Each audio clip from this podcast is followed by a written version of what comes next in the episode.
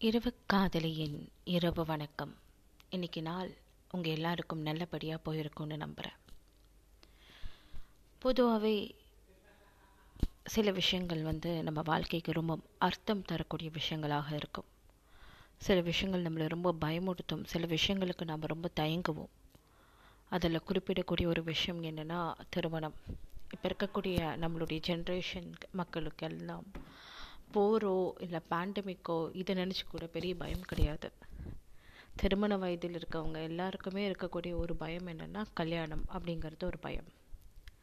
கல்யாணத்தை பார்த்து ஏன் பயப்படுறோம்?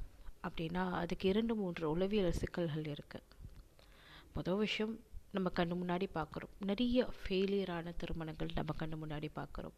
நம்மளுடைய சின்ன வயசுலேருந்து வளர்ந்துருக்கக்கூடிய சூழ்நிலைகளில் கணவன் மனைவி இடையே இருக்கக்கூடிய தகராறுகளாக இருக்கட்டும் கணவன் மனைவி அந்யோன்யம் இல்லாமல் இருக்கிறதா இருக்கட்டும் விவாகரத்துகளாக இருக்கட்டும் இல்லை கணவன் மனைவி வந்து தகாத உறவுகளில் இருக்கக்கூடிய விஷயங்களாக இருக்கட்டும். இந்த மாதிரி நமக்கு நெகட்டிவிட்டிஸ் நிறைய கண்ணுக்கு தெரியும். இதே நீங்கள் பார்த்தீங்கன்னா அந்த காலத்துலலாம் ஒரு தாத்தா பாட்டியெல்லாம் வந்து அறுபது வருஷம் எழுபது வருஷம் கல்யாணம் ஆகி ஒன்றா இருப்பாங்க. அந்யோன்யமாக பாசமாக பிரியமாக இருப்பாங்க. அவங்களுடைய காலகட்டம் வந்து எப்படி இருந்தது அப்படின்னு பார்த்தீங்கன்னா அவங்க அட்ஜஸ்ட்மெண்ட் பொறுமை அந்த மாதிரியான விஷயங்கள் நிறைய இருந்தது. இப்போ இருக்கக்கூடிய ஆட்களுக்கு நமக்கு எல்லாருக்குமே வந்து அதற்கான நேரமோ அவகாசமோ பொறுமையோ பக்குவமோ இல்லை அப்படின்னு தான் சொல்லணும்.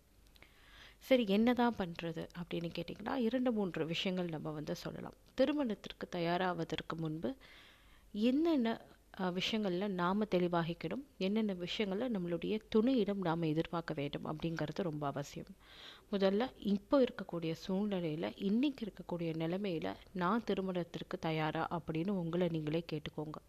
அதாவது உங்களுடைய உடல் ரீதியாகவும் உங்களுடைய மன ரீதியாகவும் பொருளாதார ரீதியாகவும் சரிங்களா? உங்களுடைய சூழ்நிலைகள் சார்ந்தும் வந்து ஒரு திருமணம் அப்படின்னு முடிஞ்சுட்டு ஒரு பொண்ணோ பையனோ அவங்களுடைய வீட்டில் போய் நாம் வாழ முடியுமா? இல்லை அவங்க நம்ம வீட்டில் வந்து வாழக்கூடிய விஷயங்கள்லையோ எல்லா வகையிலும் நம்ம அதுக்கு ரெடியாக இருக்கோமா? அப்படிங்கிற ஒரு கேள்விகள் நீங்கள் உங்களை நீங்களே கேட்டுக்கோங்க.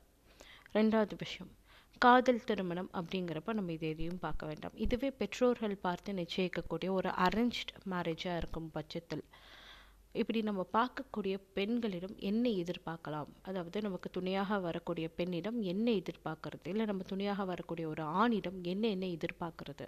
அப்படிங்கிறது ரொம்ப முக்கியமான ஒரு விஷயம்.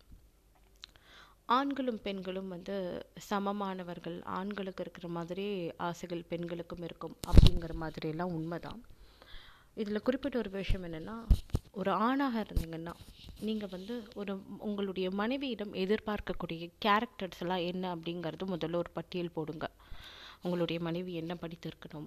உங்களுக்கு மனைவியாக வரப்போகிறவர் வந்து பார்க்குறதுக்கு எப்படி இருக்கணும்? அவருடைய குணாதிசயங்கள் என்னென்ன குணாதிசயங்கள் இருக்கணும்? இப்போ நீங்கள் புத்தகம் வாசிக்கக்கூடிய பழக்கமுடையவராக இருந்திருந்தால் உங்களுடைய மனைவியும் புத்தகம் வாசிக்கக்கூடிய பழக்கமுடையவராக இருந்தால் நல்லாயிருக்கும் இல்லை உங்களுடைய மனைவி நீங்கள் டாக்டராக இருந்தீங்கன்னா நீங்கள் ஒரு டாக்டர் மனைவியாக உங்கள் மனைவியும் ஒரு மருத்துவராக இருந்தால் நல்லாயிருக்கும் அந்த மாதிரி ஒரு பட்டியல் போடுங்க.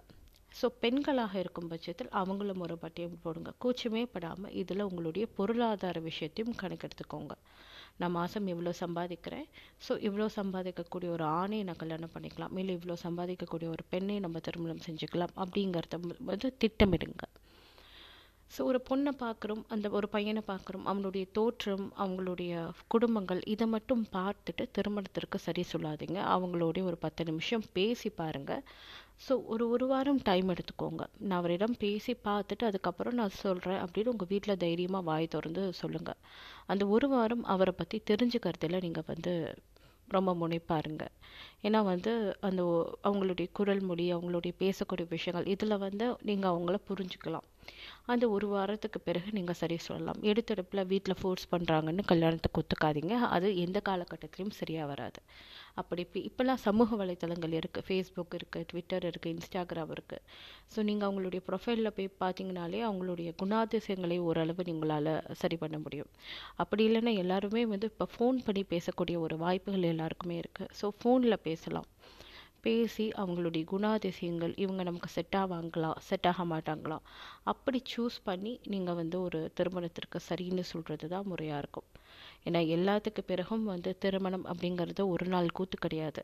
திருமணம் அப்படிங்கிறது ரொம்ப வருடக்கணக்கில் அதாவது லைஃப் லாங் பூரா இருக்கக்கூடிய ஒரு விஷயமாக அமையணும்னா புரிதல் ரொம்ப அவசியம் நம்பிக்கை ரொம்ப அவசியம். இந்த மனுஷரை நம்மளால் வாழ்க்கை முழுக்க நம்ப முடியுமா? இந்த பொண்ணை வாழ்க்கை முழுக்க நம்மளால் நம்ப முடியுமாங்கிற கேள்வியை நீங்கள் கேட்டுக்கோங்க. இல்லை நம்ப முடியும். எனக்கு இவ்வளோ பிடிச்சிருக்கு. அப்படின்னு ஒரு விஷயம் இருக்குது அப்படின்னா தைரியமாக கல்யாணத்திற்கு ஓகே சொல்லுங்கள் வாழ்க்கை அழகாகும். நன்றி.